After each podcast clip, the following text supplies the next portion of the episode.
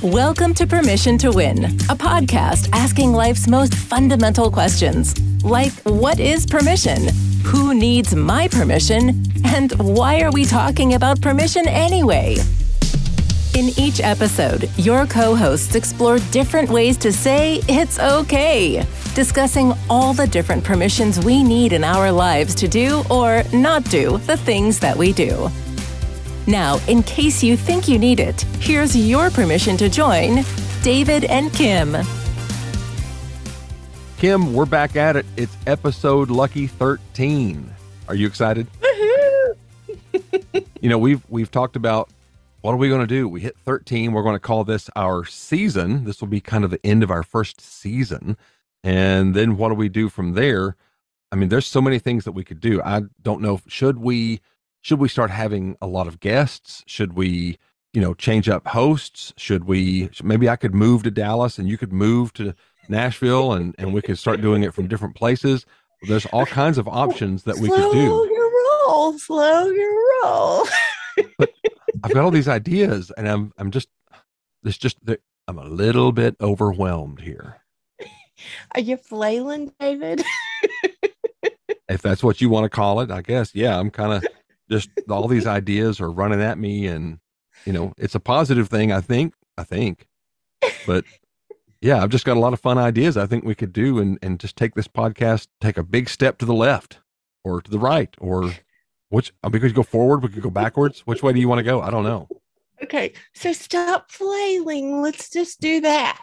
okay okay well let's help me understand that what that means and let's let's discuss flailing because i'm not sure exactly what you mean by flailing I just giggle because I think you're so funny to begin with. And then you do like this kind of stuff, and it just makes it even better. So, flailing is not a pretty thing. It's something that we do when we are trying to decide something. We're bombarded with ideas or we're bombarded with panic of some kind. A lot of times, flailing, flailing comes from being in survival mode. Like, those are some of the ways that flailing come about. But flailing is like that screaming and waving your arms around in the air and just you're flailing. You're not seeing or hearing anything. You're just flailing like you're drowning. yeah I, when when you said flailing that's that's really the first thing that came to mind was that person out there in the ocean and the lifeguard is trying to get to them and they almost drown the lifeguard Exactly. That's the best picture of flailing I can think of too. So that's spot on. well then we've done our job here have a good day everybody info at yourpermissiontowin.com i got it right the first time I'm really glad you did. but but I think there might be more to the conversation, David. all right well you you take off and i'll i'll just try to stop flailing and hang on I think whenever you're thinking about flailing, I really believe this is something that we can default to when we get into a situation where we feel like it's survival mode Mm. or we feel like we're panicking over something. Sometimes it's money, sometimes it's pride, sometimes it's something else. But those are some of the times that we kick into gear with the not really listening not really hearing anything anyone's saying and we we just we're just flailing about and the lifeguard cannot save us I think you're you're exactly right. When you're in that I'm not I don't even want to call it turmoil because sometimes it's turmoil, sometimes it's excitement, sometimes it's just a general panic of not knowing what next looks like. I think we've got to have that person swim out to us and just calm us down, get us to refocus on the shore and say, this is where we're headed, or this is an option.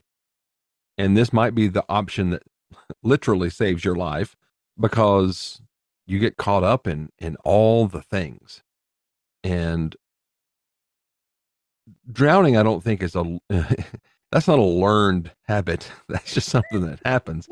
But I think there is a way to learn how to calm yourself in in those moments. I watched a video yesterday. It was a reel on Facebook. The person was paragliding. So they have a great big parachute and they're just flying through this valley. And then all of a sudden, a bad gust of wind shoves them up into the parachute. And now the whole thing has just become a wad. So now they are attached to a wad of fabric and they're plummeting, plummeting to the earth. And you get to see it from, they edited this together, obviously. And this was a real thing. The guy had his GoPro on. So you see it from his angle. And then his friends were on the ground with their camera shooting that.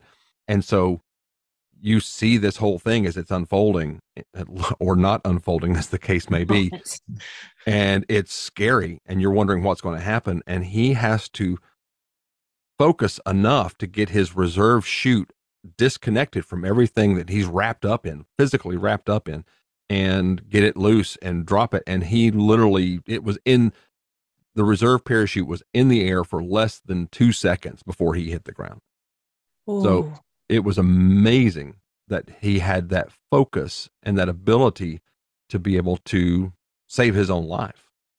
Most of the time, we're not dealing with that level of intensity. That's pretty intense, but he was okay. He was jarred, obviously. I mean, they don't they didn't go into any details about his follow up, but you hear him exclaim at the end, "Wow, oh man, that was close." And whether he broke an arm or whatever, that was a you know a nice consolation to breaking all the arms and all the bones. definitely, definitely, that is a great visual of what a lot of people do in their relationships or in their businesses or like in their life period mm-hmm. something comes along and blows them and you know their their sail gets wadded up mm-hmm and having the ability to stay focused enough to pull that cord and hear how to save your life or how to save your business or how to save your relationship. This is a super, super example, David. Well, I, th- I think many people are are predisposed to the panic. And I don't know why that is necessarily, but I think we can all get there. It's it's just as simple as you're on a busy street, driving down a busy street, and you don't know exactly which way to turn, even though your GPS may be sitting there saying, turn left, turn left. And then you don't, you can't get left because you're stuck over in a spot. But now that panic sets in. Do I need to turn right? Because as we all know, two wrongs don't make a right, but but three rights make a left. So I'm thinking about like just the way GPS takes us on a detour sometimes, life takes us on a de- detour. Mm-hmm. And I, I think I've spent like many, many times in my life where, you know, that GPS voice in my head is saying, you know, rerouting, rerouting, recalculating, recalculating. but here's the here's the part about that that I think is really important in this conversation is when we are in those spots and we continue going the wrong direction and we continue flailing because we are not listening or we are not stopping and becoming aware of where the misturn was or you know if this is even the right direction we should be going I think it causes us to get in that panicky place and it causes us to be in that survival mode. And I know you and I were having a conversation about this, about the dark tunnel. You know, if we're in a dark tunnel and we don't turn around and see that there's light on the other end, then we're only seeing the darkness you know that that is part of what flailing about looks like to me is sometimes you have to hear and follow the directions of someone who's on the outside of that tunnel. Sometimes you have to turn around and see where that light's coming from. It's important to have in your life those people who are willing to stand at the end of the tunnel It's important to have those people who will come down into the tunnel with you. Now, the guy in the parachute, he didn't have time. His decisions had to be made. He had to be able to solve his own problem.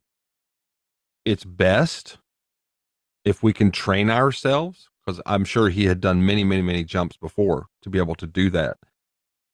So he did that through training. And so if we can train ourselves, fill our toolbox with those tools that allow us to recognize when we are in, I'm going to call it distress or in panic or whatever. And please take this for exactly what I mean by it, but just to be able to stop and give ourselves that verbal slap in the face that breaks the concentration or the or the panic and resets us and brings us back into well what it does is it brings us back into the fact that there are positive possibilities. If you're in the middle of the street with the gps one of the things you may need to consider doing is getting to the side of the road and then refigure out either where the destination is or how to get there. If you don't stop, then you're likely going to run into somebody or you're going to do something you don't want to do. And we do that, we get focused on the problem.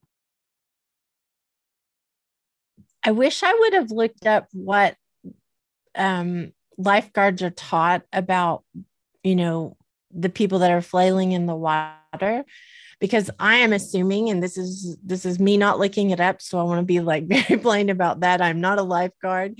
Um, but I look at that and I think I I am sure that they're taught not to go face to face and not to, you know, get into the flailing for for their own safety. Like I I think that that's probably something they're taught and I look at that and I think the same thing with us if we come across someone who is flailing, it doesn't mean we don't, you know, help them. It's we have to help them in a way that will actually help them and not, you know, drown us at the same time.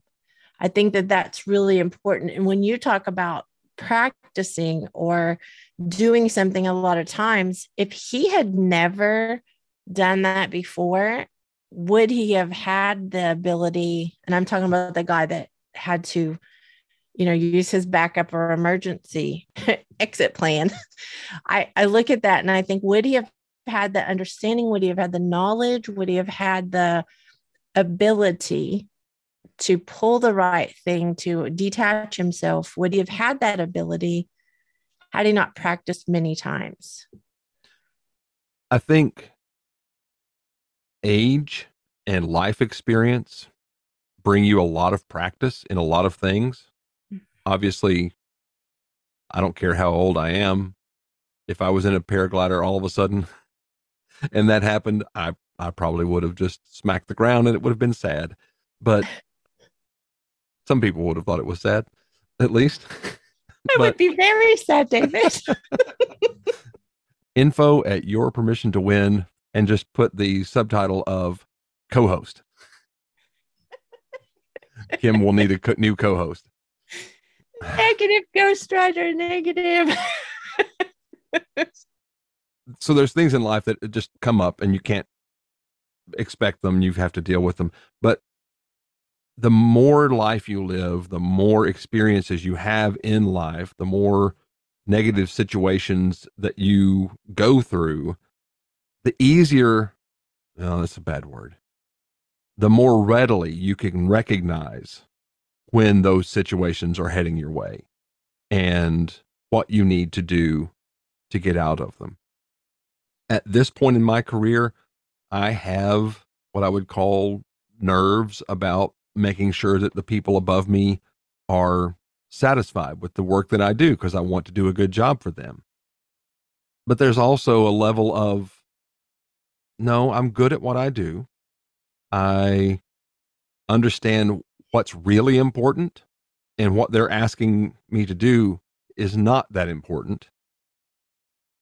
And so I have some wherewithal uh, of myself to not go into panic mode and just to say, no, let's rethink what you're asking me to do. I'm happy to do things, but let's talk rationally about what those things are. And that can happen in a relationship. No, you're asking me to get rid of myself, or you're asking me to get rid of things that I value to meet your needs. So, again, you've got to be confident to be able to focus on the things that you're willing to do or to not do. And instead of getting into a fight or flight panic mode where you don't know what to do.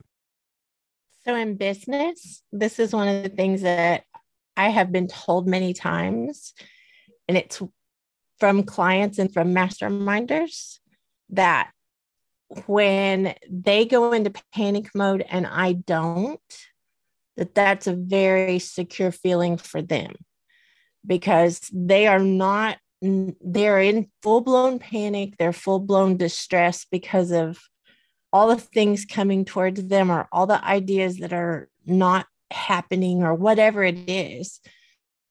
And that does not panic me. I've watched that happen so many times. My calm muscles in those situations come from lots of practice. And I feel like that's one of the things surrounding yourself with people who are able to be calm in those situations is important because the flailing is hard. Like the flailing is hard on the person that's flailing. It's so hard. And it's really hard on the people around them because imagine the guy drowning out in the ocean. All the people on the beach are watching, desperate to help, not knowing how to swim or whatever. And they're they're counting on that lifeguard to show up. Well, that flailing around again is is causing attention. And I think a lot of times when we're flailing, we don't realize what kind of attention we're drawing. Mm. But one of the things I feel like is a, and I don't want this to sound like this is a pride thing. It's just I've witnessed this so many times. I've practiced this so many times. It has changed where I'm at with it. And don't think I don't ever flail because that's not true either. But having that practice over a very long time and being 55 that's another part of this story is you know we do have the ability to help someone else but i will say if someone doesn't listen when they're flailing and it's hard to listen when you're flailing there's not help that you can give them until they stop flailing sometimes. It, it takes that that next step of okay you bumped your head really hard. Now will you listen how you can keep from doing this again? I'm going to go back to what i believe is a reality that if you've never had children you were at one point in your life actually a child. So one of those two things or both of those things count for you as you're listening to us. When you fell and scraped your knee or, as Kim said, bumped your head or whatever it was, your life was thrown into a tizzy. And you had no idea what to do until hopefully some caring older person, whether they were an adult or older sibling or whoever, was able to reassure you that your world was not over that the end of the world was not nigh, that a unicorn covered band aid and some Bactine was right around the corner. and so that solution being presented by someone who was a little more calm than you in the moment is sometimes all we're looking for when we're flailing. We just need the reassurance that it may not be worth panicking over. When my kids would fall or whatever, I would do the funny dad thing, as you can only imagine, and ask them if they hurt the ground. Oh. because if if I came unglued and over concerned and oh my gosh, are you okay? Are you okay? Then they must assume that they shouldn't be okay. Mm-hmm. So they need to lean into whatever's wrong with them. I think we see that a lot today with narcissistic folks who have had way too many participation trophies thrown at them. And you run into a situation where they can't cope with any kind of negativity. Yeah. And that's a hard, hard thing to hear, David. Like, that's a hard place for someone who is in survival mode or defaulting to mm-hmm. the flailing. That's not what they want to hear. And a lot of times we're the ones they get mad at. Yep. Like, if we're the calm one in the situation, and I'm gonna I'm gonna tell you flat out. Last week I had a I will call it a flailing moment. I had a terribly melty moment because I've been struggling with internet issues for like so long on like long story I won't even tell, but I've been struggling with something and it's not because of the problem as much as it is the dismissing. I think I have been dismissed of that there is a problem, even though I continue to have that problem with the internet. And I look at that and I think my moment of flailing was, I'm just going to do this and I'm going to do that. And I'm going to just, you know, blah, blah, blah, blah. And bawling, of course, crying the whole time. And I look back and I giggle because I think my, you know, stopping of the flailing, my lifeguard that showed up was really common sense of, okay, wait a minute. Is this really worth stressing over? Like, and, and I don't want to bring up something bad, but I buried a son like I buried a teenage son. How does this compare? How does this silly internet stuff compare to what I've actually gone through in my life? So I look look at, you know, last week in the flailing that I was doing and I think, hello, like what in the world were you thinking? But we all are human. That's part of our humanness is that we get into those moments of that it's the recovery time I think that it's more important to talk about. The guy finding the wherewithal to get the right parachute to save his own self. You know, the allowing the lifeguard to swim out and get us, the calming ourselves. I think all of that is connected to growth, and growth is usually painful.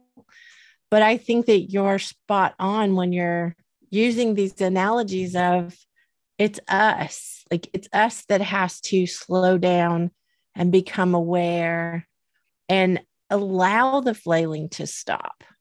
I think this is a direct offshoot of our last episode, which was about listening. And so being willing to listen and giving other people permission to interject, I guess, into our flail that again, that comes with trust, that comes with experience, that comes with so many different things to allow people to help us see that single pinpoint of light while we're in the tunnel. It's it's a trusted voice, it's whatever analogy you want to throw at it. But you've got to be able to to just sometimes just stop and recognize, oh, this is what I'm doing. I am going to be okay. You know, parachute guy, thankfully he didn't do that. But the but the person that's drowning does have to come up with enough of themselves to say, I am being helped. I need to allow the help. I need to stop trying to save myself as much and allow this person to give me instructions to save my life. Now, again, this show is not about life saving. This show is about, you know, getting through those moments. And this is the permission to not flail. Like, and and I think that that's the the part that we need to hear. Humans flail. Humans have those moments. Humans do this, and you're human. so, so stop it. So stop being human. Definitely not. Oh, okay. Just learn how to, you know, learn how to do things in a different way. That may be the answer. I know for me, seriously learning how to calm myself and just stop for a minute or do the thing that was, you know, causing me to flail. Or a lot of times I will even do a, a practice that I don't, I, I've done this since I was little, and that is go to the very worst scenario and then realize I can survive that too. Like that's just something that, okay, now that I know that, the rest of it doesn't look so bad. You know, I'm really not in that bad, that worst spot most of the time. Well, you you brought up your your son, and thank you for being vulnerable and, and discussing that. But that's why before I, I really tried to not focus on age so much as life experience. And it doesn't matter how old you are. I mean, people have had some really tough upbringings and they've had, I mean, homelessness, abuse, things like that. And if you get to the other side of it, I mean, so far, I think you may have said this before, so far, we are all quote unquote winning. We're still on this side of the dirt mm-hmm. and we have a, another few seconds, days, years, whatever we have ahead of us. So we need to be ready to recognize when we are flailing. I, I know that I get into rant mode, and it usually that's what my flailing sometimes looks like. When somebody, I'll I'll explain it like this: someone comes to you and they ask you to do a project. Well, depending on how much information they provide, my example was I was in a conference room with my supervisor, and her supervisor came in and said, We need XYZ for this project, and then walked out of the room. And I looked at my supervisor and said, Do you realize that they just asked us to paint this room, but they didn't tell us anything about what they wanted done? So I'm happy to do it. I can do it. I can paint this room. Again, analogy. I can paint this room. Do they care if it needs to be repainted in the future? So should I use flat paint or semi-gloss? Do, do they care what color it is? Do they care all these things? So that's my flail is I get into I want to do the best job imaginable for this person, but they didn't give me any parameters to give them something that they wanted. They just knew they wanted a thing and they wanted it done. Now I've got a million choices, a thousand different ways.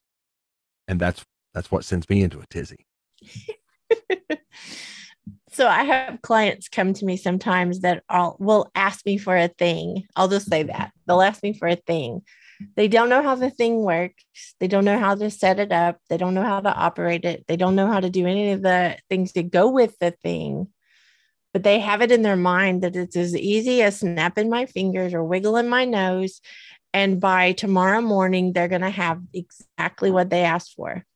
And then they're disappointed if they don't have that because in their mind, it's super simple. So the flailing comes from you're not doing what I want you to do. And I have to giggle because it's like what you're asking is not what you're asking. Like when we're flailing, I think we ask for the wrong thing a lot of times when we're flailing, we don't have enough clarity to be clear enough to ask the right question or to follow the directions that, that have to be done or any of those things. So flailing causes hearing loss. Like well, flailing flailing brings us, as you said earlier, brings us to a melty state a lot of times. And you can only imagine that a lot of money is spent trying to get out of a flailing situation or when you're that kind of upset you think well i'll just do this and that will solve that problem and you and you throw money at it. Another analogy that that just came to me when, as you were talking about the last second decisions or the last minute you know it takes time to do things. It takes preparation and forethought kind of like painting the room but if you don't know what's involved in building a website, they sell it online with Wix and all these other places that it's super simple. Well, it is if you know what you're doing and you know what you want because they can give you this beautiful stuff, but now you have to come up with the words that are going to be on the page, the pictures that are going to be on the site. All the decisions still have to be made. And you can't walk into somebody's kitchen and say, you know, it's lunchtime. You know what I would really like is a Thanksgiving dinner. in five minutes. yeah. You can't you can't do that because it takes prep, it takes getting stuff together. So all that to say, I, I hope we're still on topic. is is the flailing sometimes it's the lack of understanding of what's required of us. Sometimes it's a immediate situation that we're suddenly find ourselves in. But we have to be able to recognize when those situations are either upon us or they are approaching us and know how we're going to handle that. Again, experience is such a great teacher in those moments. But if nothing else, just being able to recognize for yourself, I am not who I normally am, and I am in a situation that I don't know how I got here and how to get out.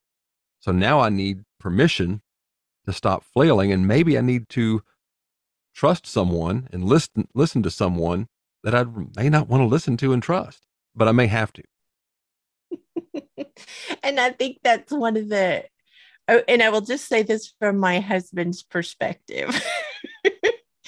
he gets the brunt of things when I am flailing because I trust him enough that I can flail and he's still going to protect me. Like that's one of the things that I think is important too in this whole conversation. And we're crossing over in lots of topics here.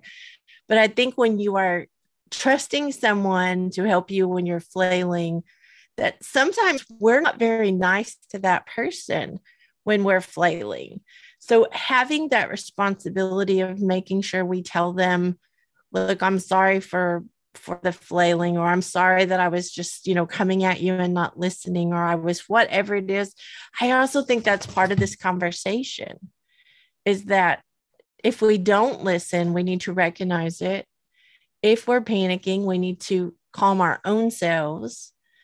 If we don't have a person that we trust to tell the truth and tell why we're flailing or talk about the flailing we need to make a point to do that those are some of the things that I am taking from this conversation with you, David. And I want to do better. Like, I want to do better. I want to not flail as much. We're always going to flail in some way because we're human. But I do think that having that trusted person or people and slowing down enough to hear them, I think those are some of the remedies for flailing.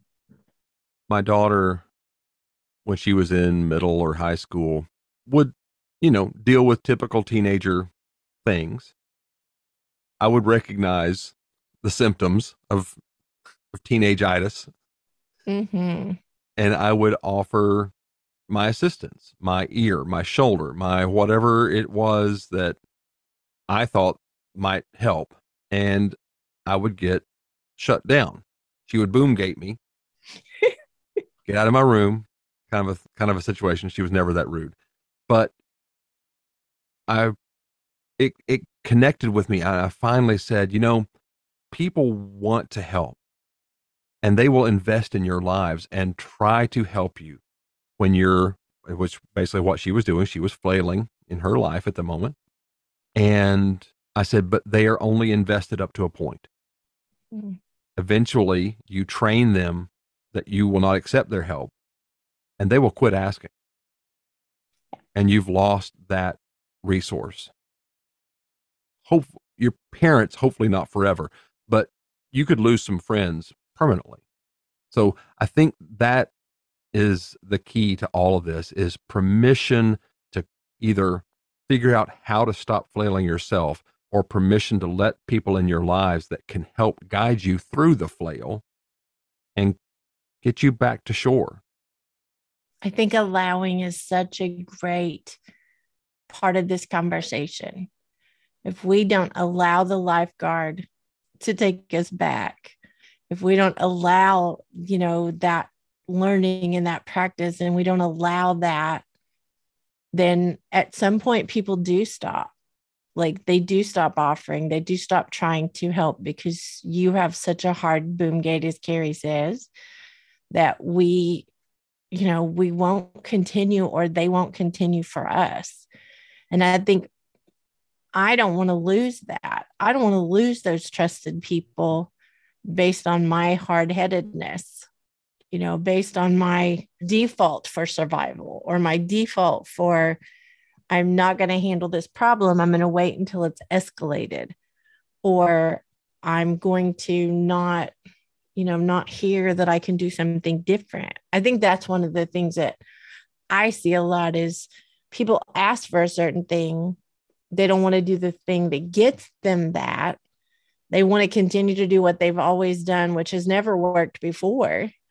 But they want to stay in that because that in their head, that has to be the answer. Even though the whole time you're telling them over here, here there's a different way. And I think that's another part of this flailing is we're angry because what we're doing is supposed to work and we don't want to hear that it's the real reason why it's not i i think this is just a great great topic well we don't want your flailings but we do want your experiences and we do want stories of how you how you stop the flail. What is it that you have in your toolbox that you can whip out and solve that problem or refocus yourself or verbally slap yourself in the face with? You know just that rubber glove that you and and you're you're a little bit more focused and now you can think or you pull over to the side of the road. I'm going to use all the analogies. What what is it that you've done to to break that cycle? Because it's a cycle once you get in it. It's it's and it's a drain. It's you're circling a drain. And uh, to add one more analogy to our our thing.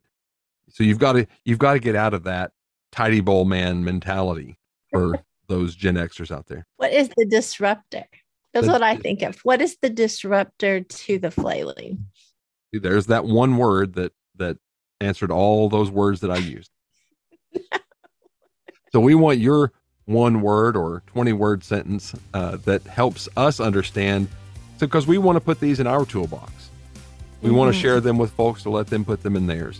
And again, that's why we're doing this podcast is because we want to learn from you and we want to share your great answers with the thousands of other listeners that we have out there. Absolutely, David. All right. Well, I'm going to go back over here and make all kinds of crazy decisions. So, bye, everybody. nope. Thanks for spending time with David and Kim. Now it's your turn to explore permission in your world. If you have any thoughts, ideas, or questions about the show, please email info at yourpermissiontowin.com.